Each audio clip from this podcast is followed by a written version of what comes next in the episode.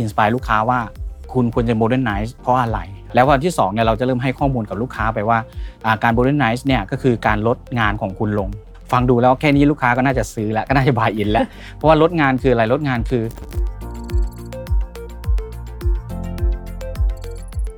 การ modernize ไม่ได้แปลว่า เราแค่เปลี่ยนไปใช้ผู้ให้บริการเช่าอย่างเดียว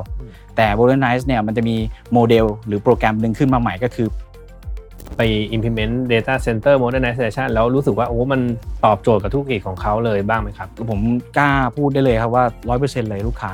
ที่เราทำงานด้วย แทบจะเป็น zero case เลยครับที่คิดผิด Tech Monday Tech Transformation Tomorrow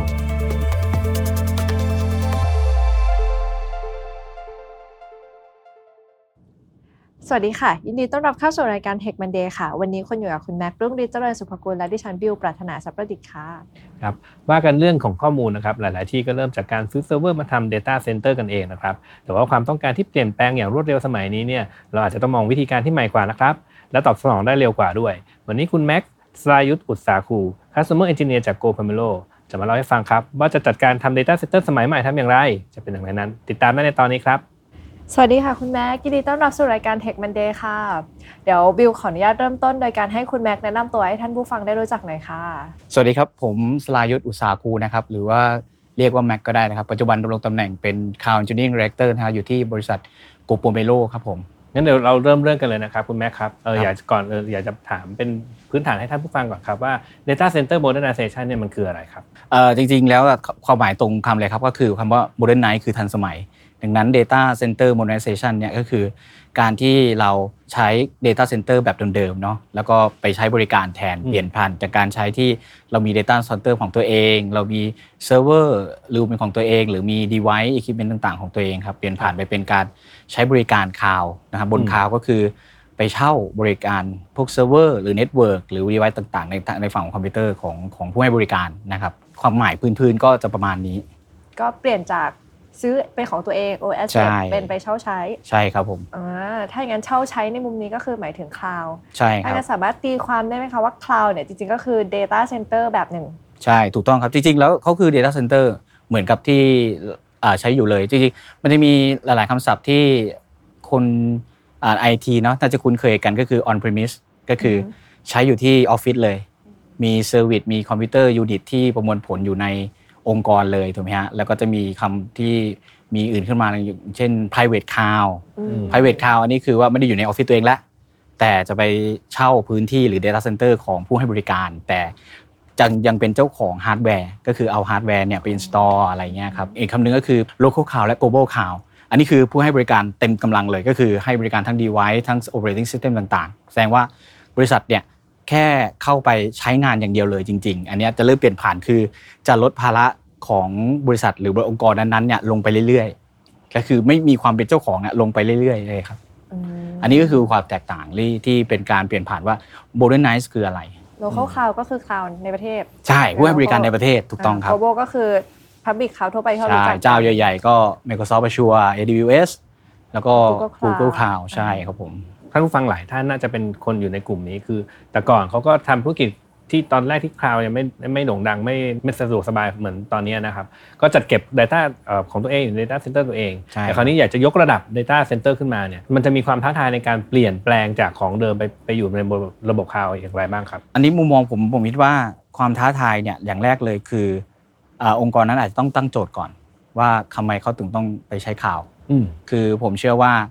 ทุกๆ ครั้งอย่างเช่นในสายงานผมเนี่ยเวลาผมไปคุยลูกค้าเนี่ยผมจะไม่ได้บอกเขาว่าคุณต้องไปคลาวด์นะทันทีเลย อันนี้คือมันฟังไม่มีเหตุผล แต่ถ้าเราเริ่มคุยกับทางลูกค้าเนี่ยคือลูกค้าอาจจะมี challenge บางอย่างนะตอนนี้ ยกตัวอย่างเช่นฮาร์ดแวร์เริ่มเก่านะเราจะในสายงานไอทีเนี่ยจะเริ่มได้ยินคำว่าฮาร์ดฮาร์ดแวร์เริ่ม end of life หรือ operating system license end of life support end of life ต่างๆเนี่ยจะจะเริ่มมาทีเนี้ยพอมัน end of life ต่างเนี่ยผู้บริหารหรือคนที่เป็น head ของ IT นั้นๆเนี่ยอาจจะต้องคิดแล้วว่าเขาจะต่อ license เขาจะ replace hardware หรือเขาจะ modernize มันนะแต่มันมันจะกลับเข้ามาคำที่เราจะใช้ในการ inspire ลูกค้าว่าคุณควรจะ modernize เพราะอะไรนะมันเราจะเริ่มจากโจทย์นั้นก่อนครับครับ แล้ววันที่2เนี่ยเราจะเริ่มให้ข้อมูลกับลูกค้าไปว่าอ่าการ modernize เนี่ยก็คือการลดงานของคุณลง ฟังดูแล้วแค่นี้ลูกค้าก็น่าจะซื้อแล้วก็น่าจะ buy in แล้ว เพราะว่าลดงานคืออะไรลดงานคือเขาไม่จำเป็นต้องเลือกฮาร์ดแวร์แล้วเขาไม่จำเป็นต้องว่า Dell หรือ HP หรืออะไรแล้วลด CPU ก็ต้องใช้ maintenance เท่าไหร่ลดการเลือกอะไรใช่ครับอืมถูกข้างต้องครับ ดังนั้นเนี่ยเขาแค่ต้องการบอกว่าเอ้ยเราเขาจะใช้ database นะหรือเขาจะต้องมี host บางอย่างที่เป็น run web application ขององค์กรเขาหรือ run ของ service เขา อะไรอย่างเงี้ยครับดังนั้นอ่าตรงนั้นแหละมันเป็นจุดที่ทำให้เขารู้สึกว่าการเปลี่ยนผ่านคือการลดแรงลด cost ลง แต่ลด cost จริงไหมอันเนี้ยมันก็เป็นอีกท้าทายหนึ่งที่ลูกค้าจะถามนะแล้วก็เราก็จะให้ข้อมูลเพิ่มเติมว่าบริการคลาวด์เนี่ยที่ modernize ขึ้นมาทำไมการ modernize ไม่ได้แปลว่าเราแค่เปลี่ยนไปใช้ผู้ให้บริการเช่าอย่างเดียวอืมแต่ modernize เนี่ยมันจะมีโมเดลหรือโปรแกรมหนึ่งขึ้นมาใหม่ก็คือ pay per use ผมอธิบายง่ายดีกว่าอย่างนี้ดีกว่าฮะ ก็คือเดิมทีถ้าสมมติว่าบริษัทต้องการใช้รถ ก็คือซื้อรถคันนั้นมาเลยถูกไหมฮะใช่ใช่อันเนี้ยจะมองเป็นลักษณะของ pri- ของ private car หรือ on prem ก็คือมีความเป็นเจ้าของรถคันนั้นเลยอืมพอให้เอ่อนักลักษณะของเอ่อ private car ก็คือการเช่ารถอืมก็คือเช่าของรถนั้นมาแต่สัญญาจะปีหนึ่งหรืออะสัญญา 2 ปี แต่พอขึ้นเป็นระดับที่ผมพูดเมื่อกี้นี้คือ modernize คือ pay per use เนี่ยก็คือว่าอยากใช้รถเมื่อไหร่ค่อยเช่าอืม ตรงเนี้ยผมรู้สึกว่ามันน่าจะส่งสัญญาณบางอย่างให้ให้ลูกค้าหรือให้คนองค์กรรู้แล้วเราว่าเฮ้ยจริง ๆ แล้วการใช้รีสอร์ทของ IT นะอืมมันมองได้แบบนี้เลยตอนนี้อืมอืมถ้าไม่อยากใช้ไม่ต้องใช้มันซะแต่ถ้าอยากใช้เมื่อไหร่ค่อยใช้แล้วใช้ปริมาณเท่าไหร่ก็ได้ด้วยครับอย่างเงี้ยผมผมรู้สึกว่าเนี่ยคือ modernize ครับอืมอืมสมัยหนึ่งตอนที่เคยทำที่เคยเคยต้องมานั่งคิดว่าเอ้ยฉันจะอยู่ที่ on prem ดี หรือจะอยู่บนคลาวด์ดีอะวิธีทำง่าย ๆ ก็คืออะ เออเราซื้อเซิร์ฟเวอร์มาขนาดเท่านี้ซื้ออมเอ่ใช่อ OS มาราคาเท่านี้ใช่แล้วราคามันก็จะโอ้แพงระดับหนึ่งเพราะซื้อเองมันก็แพงกว่าอยู่แล้วใช่เออคราวนี้ต้องใช้ไปเท่าไหร่ถึงจะใช้สมมติใช้ไป 3 ปีมัน cost เป็นเท่าไหร่ แล้วก็ไปเปรียบเทียบมาว่าคลาวด์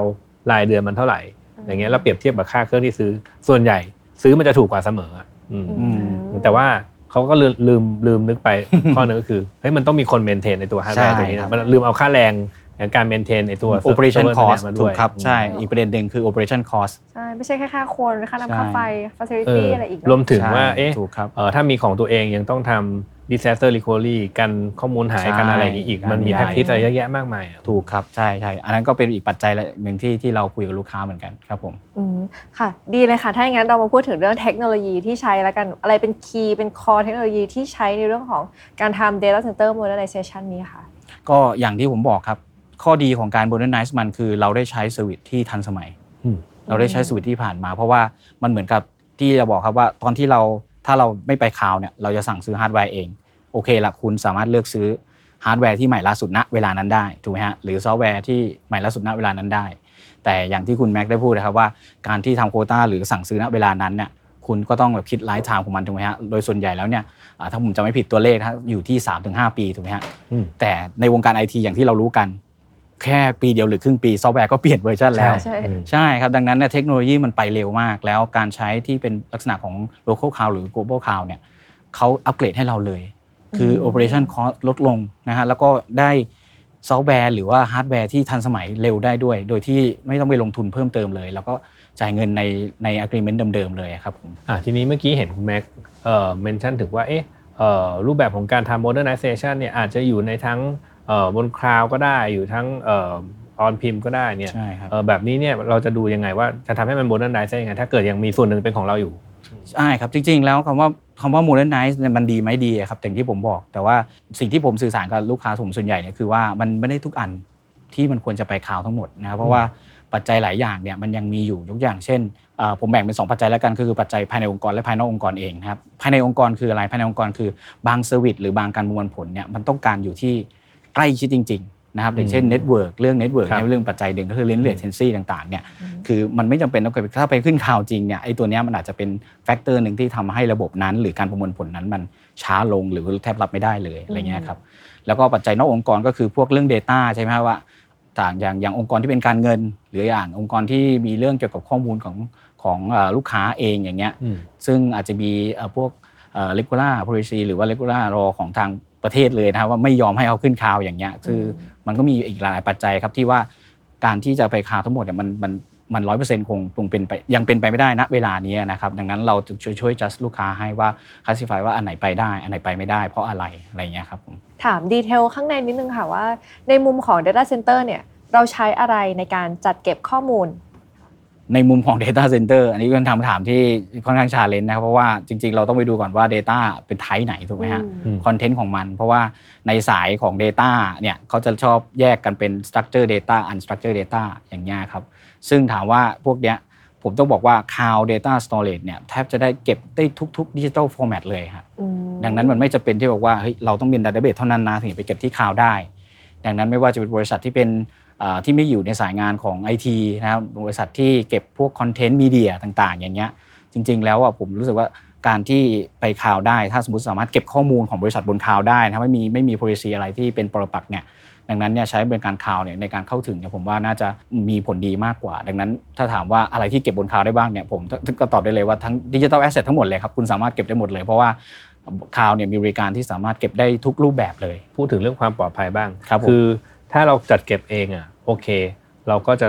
สามารถควบคุมได้ในรูปแบบของที่เราอยากจะอยากจะให้เป็นครับครับแต่พอไปอยู่บนคลาวด์เนี่ยจริงๆมันก็เหมือนอยู่ใน Public Zone รูปแบบหนึ่งแหละแต่อ่าคราวนี้เราจะจัดการกับความปลอดภัยของของที่เราอยากจะจัดการเนี่ยอืมบนคลาวด์ได้อย่างไรครับโอ้โหอันนี้ถามเหมือนลูกค้าผมทุกเจ้าเลยครับผมคำถามคลาสสิกใช่เป็นคำถามอ่าคลาสสิกจริงๆถ้าตอบให้ง่ายเนี่ยเป็นไปไม่ได้เลยครับ เพราะว่าสุดท้ายแล้วเนี่ย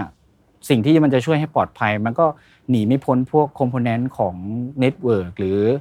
หรือตัวพวก operating system เองอะครับอืมผมก็จะพยายามอธิบายลูกค้าครับว่า ณ ปัจจุบันเนี้ยที่เขามี security ต่างๆ ของ on prem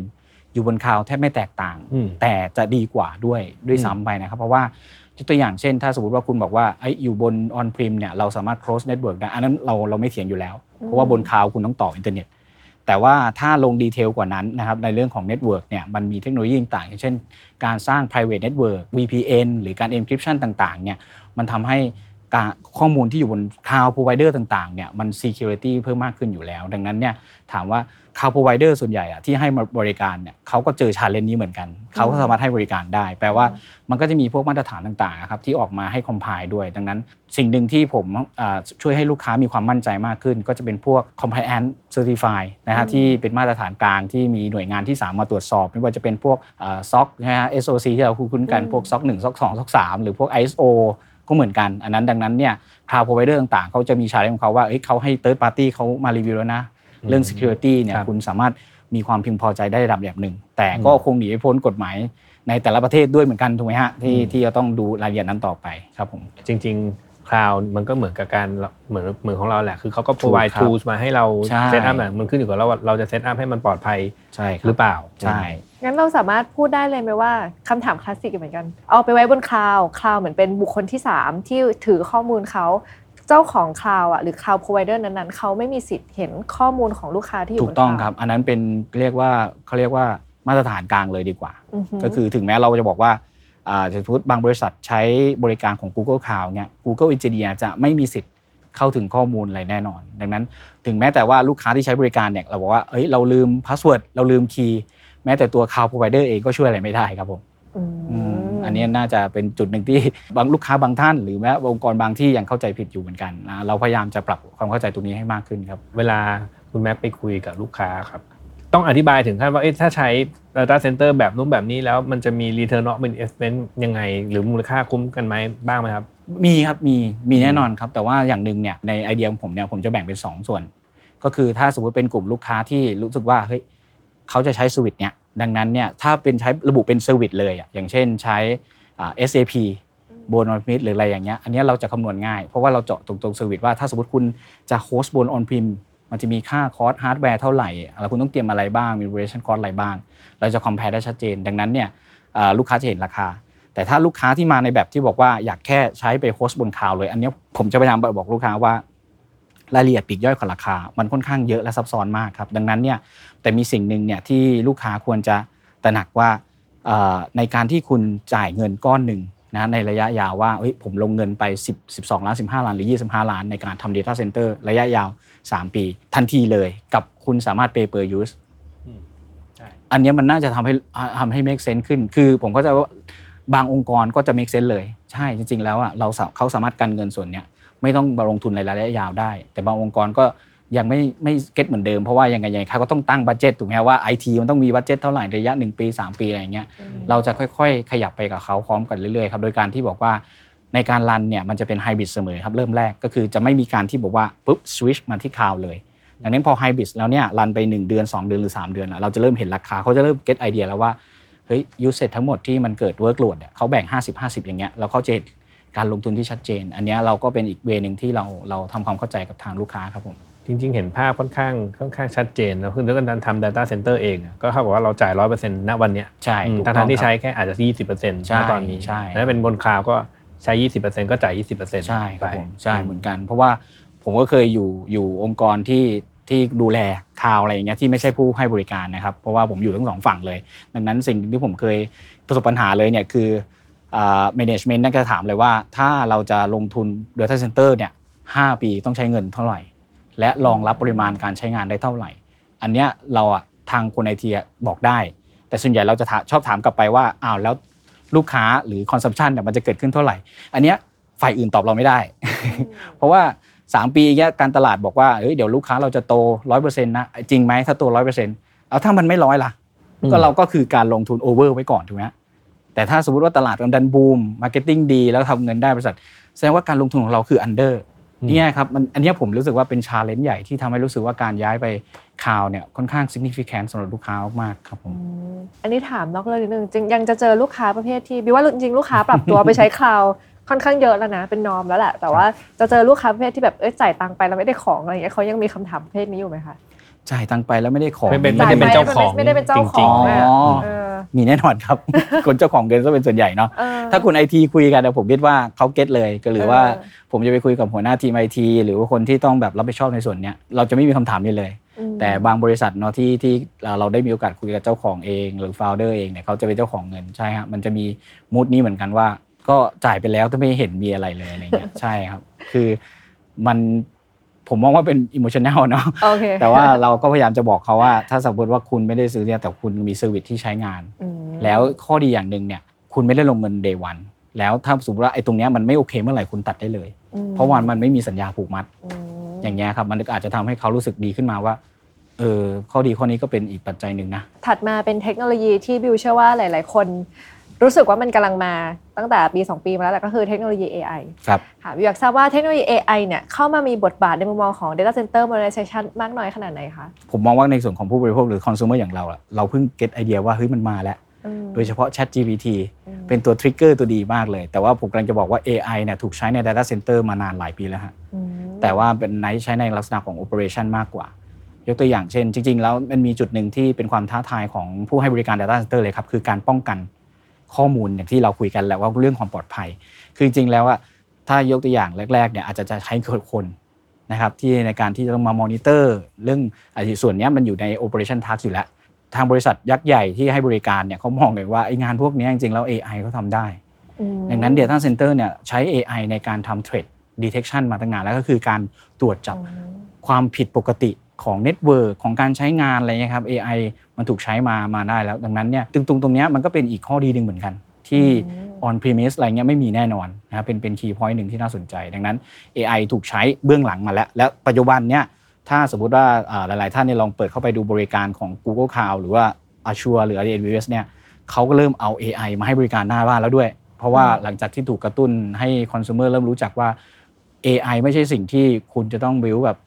journey long journey แบบอ่าใช้เวลายาวๆแล้วนะอืมคือคุณสามารถเข้าไปปุ๊บแล้วใช้ได้เลย just click ใช่ดังนั้นเนี่ยพอเริ่มออกจากฮาร์ดแวร์แล้วเออฉันไม่ได้เป็นเจ้าของฮาร์ดแวร์ ฉันแค่จะใช้บริการอย่างเดียว แต่ตอนนี้คือฉันสามารถเอา AI มาให้บริการได้ด้วย ตรงเนี้ยเป็นเป็นเหมือนกับ key point เลยที่ทำให้ลูกหลาย ๆ องค์กรเริ่มตัดสินใจที่โอเค ต้องใช้ข่าวแล้วล่ะนี่ก็เห็นด้วยนะ มันจะเริ่มมีพวกบริการที่เป็นพวก UEBA อะไรพวกเนี้ยที่ใช่มันมีมากกว่า on-prem เหมือนแบบ learning ว่า user behavior เป็นยังไงใช่แล้วก็เอามาเป็นถูกส่ครัวนบหนึ่งในการตรวจจับ ใช่ครับ คุณแม่พอจะมีเคสที่ไป implement data center modernization แล้วรู้สึกว่าโอ้มันตอบโจทย์กับธุรกิจของเขาเลยบ้างไหมครับ จริงๆ แล้วผมกล้าพูดได้เลยครับว่า 100%เลยลูกค้าที่เราทำงานด้วย คือในในส่วนที่ผมทำตัวเอ่อช่วยลูกค้าในการ migrate มาเนี่ยแทบจะเป็น zero case เลยครับที่คิดผิดอืมเพราะแต่ว่าก่อนก่อนตรงเนี้ยผมรู้สึกว่าเราเรามีข้อป้องกันอยู่แล้ว เพราะเราไม่ได้ไปหาลูกค้าแล้วบอกว่าไปคลาวด์ไปแน่ๆเออใช่อย่างเงี้ยแน่นอนเราเรามี methodology ที่ถูกต้องว่าเฮ้ยเราเรามา plan กันก่อนนะ เรามาดูเรามา just เราคือ classify กันก่อนว่ามีสวิตไหนที่ไปได้ไปไม่ได้ ดังนั้น พอสวิตไหนที่มันไปได้มัน make sense เลยอือฮึดังนั้นแทบจะเป็นร้อยเปอร์เซ็นต์เลยครับที่ไม่ไม่มีตัว loss ในส่วนที่บอกว่าตัดสินใจผิดนะที่มาคราวอะไรเงี้ยครับ ก็แสดงว่ามีการทำ planning กันก่อนที่จะมีการ migration ถูก็กครับทำให้เหมือน success rate มันมีมากขึ้น ถูกครับผม ถ้าอย่างนั้นในมุมมองของอนาคตละกัน อนาคตของเรื่อง data center modernization จะมุ่งหน้าไปทางไหนอะคะ แล้วก็มีอะไรที่เราจะต้องจับตามองเป็นพิเศษในมุมมองนี้ไหม อันนี้เป็นความเห็นส่วนตัวเนาะค่ะอันนี้ผมยังมองว่ายังไงยังไงอะเรายังหนีไฮบริดไม่ไม่ได้แน่ๆคือบางองค์กรที่มีมีบริการมีหรือมีปัจจัยบางอย่างเนี่ยผมเชื่อว่าเข้าไปคาร์ดร้อยเปอร์เซ็นต์มีมีเหมือนกันครับ แต่หลาย ๆ องค์กรยังต้องเป็นไฮบริดอยู่ก็คือยังต้องใช้สวิตอยู่ที่เป็นภายในของตัวเองครับใช้บริการบนข่าว ดังนั้นสิ่งหนึ่งที่เป็นตัวกำหนดคือบางทีอะองค์กร หรือว่าคนในองค์กรที่รับผิดชอบตรงเนี้ยอาจจะต้องตื่นตัวแล้ว ว่าอะไรบ้างที่เราควรใช้จากข่าว อะไรบ้างที่เราควรจะเมนเทนอยู่ที่ on premise แล้วเมื่อไหร่อะไรเงี้ยครับและการที่ใช้จากข่าวเนี่ยสังเกตว่าเทคโนโลยี release แบบ day by day เลยฮะมันมันค่อนข้างซีเรียสเลย เพราะว่าบางบริการที่เราใช้อยู่เนี่ยแล้วเรา loss เราตามไม่ทันว่ามีอะไรบางอย่างมาใหม่ยกตัวอย่างเช่น AI ก็เหมือนกัน ตัวนี้มันเป็นเหมือน turn point เลยครับว่าเราหลุดจากตลาดแล้วอะไรเงี้ยครับดังนั้นผมรู้สึกว่าการเปลี่ยนแปลงมันค่อนข้าง aggressive ขึ้นเรื่อยๆเนาะมอันเนี้ยจริงๆ ถึงแม้ว่าละผมอาจจะไม่ได้เป็น user end user โดยตรง เป็นแค่ให้บริการ ยังซีเรียสเลยครับว่าเราต้องไล่ตามเทคโนโลยีทุกวันเออในการที่จะให้ข้อมูลลูกค้าครับว่าอ๋อตอนนี้ทาง cloud provider เจ้านี้เขามีเรื่องนี้ หรือบางทีลูกค้าเองอะครับเข้ามาหาเราแล้วบอกเราด้วยซ้ำว่าลูกค้าไวด้วยใช่ลูกค้าไวกว่าเราด้วยว่า เอ้ยมันมีเรื่องนี้อยู่อะทางนั้นให้บริการได้ไหมเราก็ต้องมองกันเลยครับว่าเฮ้ย เรา loss แล้วนะอะไรเงี้ยเนี่ยฮะดังนั้นผมเชื่อว่าไฮบริดเนี่ยยังเป็นยังเป็นใน long term นะครับยังเป็นตอบโจทย์ณปัจจุบันอยู่ แต่ว่าสิ่งที่จะ aggressive คือความที่บอกว่าการใช้บริการจากผู้ให้บริการรายใหญ่ จะค่อนข้างที่จะทำให้การเอ่อใช้ประโยชน์จาก IT Resort นะผมมองนี้ดีกว่านะครับได้ได้เต็มมากขึ้นและมีการเทิร์นคีย์สวิตสวิตออกไปเนี่ยในระยะเวลาที่สั้นลงมากขึ้นอะทีนี้เราเราคุยกันมาสักพักแล้วเออทีนี้ถ้าเกิดท่านผู้ฟังเขาเริ่มสนใจแล้วเอ้ยเอออยากจะขยับปรับเปลี่ยนหรือว่าอยากจะลองเริ่มต้นศึกษาเพิ่มเติมดู คุณแม่มีแนวทางแนะนำหน่อยไหมครับว่าจะเริ่มต้นยังไงดี จริง ๆ ผมอยากจะพูดเลยครับว่าอยากให้คุยกับ Chat GPT เพราะในปัจจุบันเนาะเราไม่หนีอันเนี้ยจริง ๆ ถ้าสมมติไม่มี Chat GPT เนี่ยผมก็คงอยากให้ลองปรึกษากับบริษัทที่ให้บริการถูกไหมฮะหลาย ๆ เจ้าดูด้วย อย่างเช่นโกโปโมโรเราก็เหมือนกัน ก็คือเข้ามาคุยดู ซึ่งเรา happy ที่จะ discuss อยู่แล้ว แต่ที่ผมบอกให้ Chat GPT เพราะทุกคนรู้กันมันจะปัจจุบันไม่ตัวผมเองเนี่ยบางอย่างผมก็ลองคุยกับทาง Chat GPT เหมือนกันมีนะคแอรับปด้วยนะอืมใช่ออกมาถูกครับใช่เออลองถามเขาดูแล้วเป็นไอเดียใช่ไหมฮะอืมเพื่อเราจะได้รู้ว่าเฮ้ยมันมีเมทร o จีอะไรในการเปลี่ยนผ่านบ้างเนี่ยพอเราได้ไอเดียปุ๊บเราเอาไอเดียเนี้ยเก็บไว้ก่อนแล้วก็ลองคุยกับ provider ดูทีนี้ว่าเขามีอะไรบ้างแล้วก็เริ่มมองหานะครับอีกอย่างหนึ่งทุกผมเชื่อว่าทุกๆ provider ที่บอกว่าทำเกี่ยวกับ data center modernization เนี่ยอือฮึเขาควรจะมี methodology process ในการเปลี่ยนผ่านอืมไม่ใช่แค่ลูกค้าเข้ามาแล้วบอกว่าฉันจะใช้ cloud โอเคอืมงั้นคุณใช้เลยอืมแบบเนี้ยมันมันอาจจะไม่ใช่ไม่ใช่ best practice ที่ดีในการที่จะ migrate หรือว่าเอ่อย้ายไปใช้ data center บน cloud ครับผมอืมจริงๆเดี๋ยวนี้มันก็มีพวก e-learning หรือระบบคลาวด์ที่เป็นตัวทดลองใช้จริอะไรคอรัย่างจเงี้ริยงเยอะเนอะใช่ใช่แล้วก็ provider ทุกแทบทุกเจ้านะผมว่าเขามี test drive หมดเลย หรือเป็น test โปรแกรมให้แน่นอนอยู่แล้วครับผมก็คิดว่ามันน่าจะเจอเคสที่เคยเจอในอดีตก็คือ รู้แหละว่ามันต้องไป แต่ว่าไม่รู้เลยว่าต้องทำยังไงอืมก็เดินเข้าไปเสร็จปุ๊บสมมติว่าผมเดินไปหาคุณแม็กซ์ว่าเออทำทำไงดีครับคุณแม็กซ์ถามว่าเออรู้จักอะไรแบบรู้อะไรบ้างหรือยังอะไรเงี้ยอืมอ่าไม่รู้รู้หรือว่าต้องทำอันเนี้ยไปยากละจริงๆหลายเจ้าก็มีนะผมว่าอืมคือผมไม่ได้มองว่าเขาแบบ loss หรืออะไรนะครับอืมพอดี ผมต้องบอกจริงว่างาน on prem เนี่ย operation เนี่ย daily เนี่ยคือคือแทบจะร้อยเปอร์เซ็นต์ full day เลยครับเขาเขาอืม busy มากครับๆอันเนี้ยสิ่งหนึ่งที่ ผมว่าอยากให้เขาโอเคงั้นลองเอ่อคุณเนี่ยพาเราไปคุยกับ management ได้ไหมอืมมเออเราอยากจะช่วยเรื่องนี้ เราอยากจะทำให้ความความเข้าใจมากกว่า เพราะว่าสิ่งหนึ่งที่ที่เอ่อเป็น methodology ที่ผมพูดไปเมื่อกี้ผมผมอาจจะไม่ได้ลงรายละเอียดนะครับ ก็คือเรื่อง awareness ขององค์กรก่อนอืมอืมอยากให้ทุกๆ หน่วยงานหรือทุกคนเลย คือหลาย ๆ องค์กรจะมองว่าเนี่ยเป็นเรื่องหน้าที่ของไอทีจบไม่ว่าไอทีจะเอาไว้ไหนก็ตามอะไรเงี้ย แต่พอไอทีมาขอ budget กลับกลายเป็นว่าไอทีไม่มี budgetอืมโอ้โหกลับกลายเป็นโปร u r e m e n t หรือว่า management ต่างหากที่มี budget ดังนั้นเนี่ยในสิ่งที่เรื่องเรื่องแรกเลยที่เราอยากจะช่วยคือเรื่ององค์กร awareness ว่าข่าวคืออะไรมันต้อง invest ยังไงอะไรเงี้ยต้องรู้จักความสำคัญทั้งองค์กรนั่นแหละไม่ใช่แค่คนถูกใช้ต้องเนอะครับอืมถูกครับผมครับอืมอะเรียกได้ว่าวันนี้ได้รับความรู้เรื่อง data center modernization ไปพอควรเลยนะครับครับก็ผมก่อนจากกันคุณแม็กมีอะไรจะฝากให้ท่านผู้ฟังไหมครับอย่างที่ผมอธิบายไปเมื่อกี้ครับว่า data center monetization เนี่ยมันเป็นเรื่องใกล้ตัวแล้ว ดังนั้นแล้วก็อีกอีกอย่างหนึ่งที่สำคัญคือ มันไม่สามารถที่จะไปได้เลยหรือว่าเฮ้ยเราควรจะบอกว่าทุกวันนี้พอมันเป็นของใหม่แล้วเราต้องรีบไปนะครับอย่างแรกเลยก็คือการศึกษาก่อนว่ามันมันคืออะไรแล้วเราควรไปไหมแล้วก็อาจจะติดต่อผู้ให้บริการนะครับหรือหรือบริษัทที่คุณคิดว่ามีอ่า relation อยู่แล้ว แต่ถ้าเจ้าใหม่หรืออะไรเงี้ยเปิดในเว็บไซต์ ผมเชื่อว่าอันเนี้ย มันมีให้หลากหลายครับลองลอง challenge เขาดูนะครับว่าถ้าถ้าองค์กรจะไปหรือการย้ายผ่านเปลี่ยนผ่านจาก on-prem ไปเนี้ยเนี่ยมันมี process ยังไงได้บ้าง แล้วก็มันมีปัจจัยต่างๆ ที่เราต้อง concern ไหมต้องพิจารณาอย่างเงี้ยครับผมเชื่อว่า provider ในไทยหลายเจ้าเนี่ยรวมถึง GoPomelo เองเนี่ยมี process เรื่องพวกนี้อยู่แล้วครับแล้วก็มีความมั่นใจที่จะสามารถช่วยให้ลูกค้าเนี่ยหรือว่าผู้ใช้งานต่างๆเนี่ยไปได้ถึงแน่นอน แล้วก็อีกอย่างหนึ่งเนี่ยก็คือถ้าเราไม่เปลี่ยนแปลงเลยเนี่ยซึ่งบวกกับ สังคมไทยในตอนนี้เนาะคือการเปลี่ยนแปลงน่าจะดีขึ้นนะครับดังนั้นลองพิจารณาดูครับว่าถ้าไปในการที่ทำเรื่องนี้เนี่ยดีต่อองค์กรหรือดีต่อเราหรือดีต่อทีมของเราหรือเปล่าครับผมค่ะสำหรับวันนี้จริงๆบิวว่าทุกท่านน่าจะพอได้ไอเดียแล้วนะคะว่า การที่ทำ Data Center Modernization เนี่ยจะได้ประโยชน์อะไร แล้วก็องค์กรเราเหมาะสมที่จะเริ่ม migrate ข้อมูลหรือขึ้นข้อมูลใหม่ๆบน cloud แล้วหรือยัง แต่ว่าสำหรับใครที่ยังไม่มั่นใจก็ มีโกโ o เมโลเป็นคอนซัลท์สามารถให้คำปรึกษาทุกท่านได้นะคะ ยังไงก็ขอบคุณคุณแม็กมาก ๆ ที่มาให้ความรู้เราในวันนี้ขอบคุณครับผค่ะมขอบคุณครับ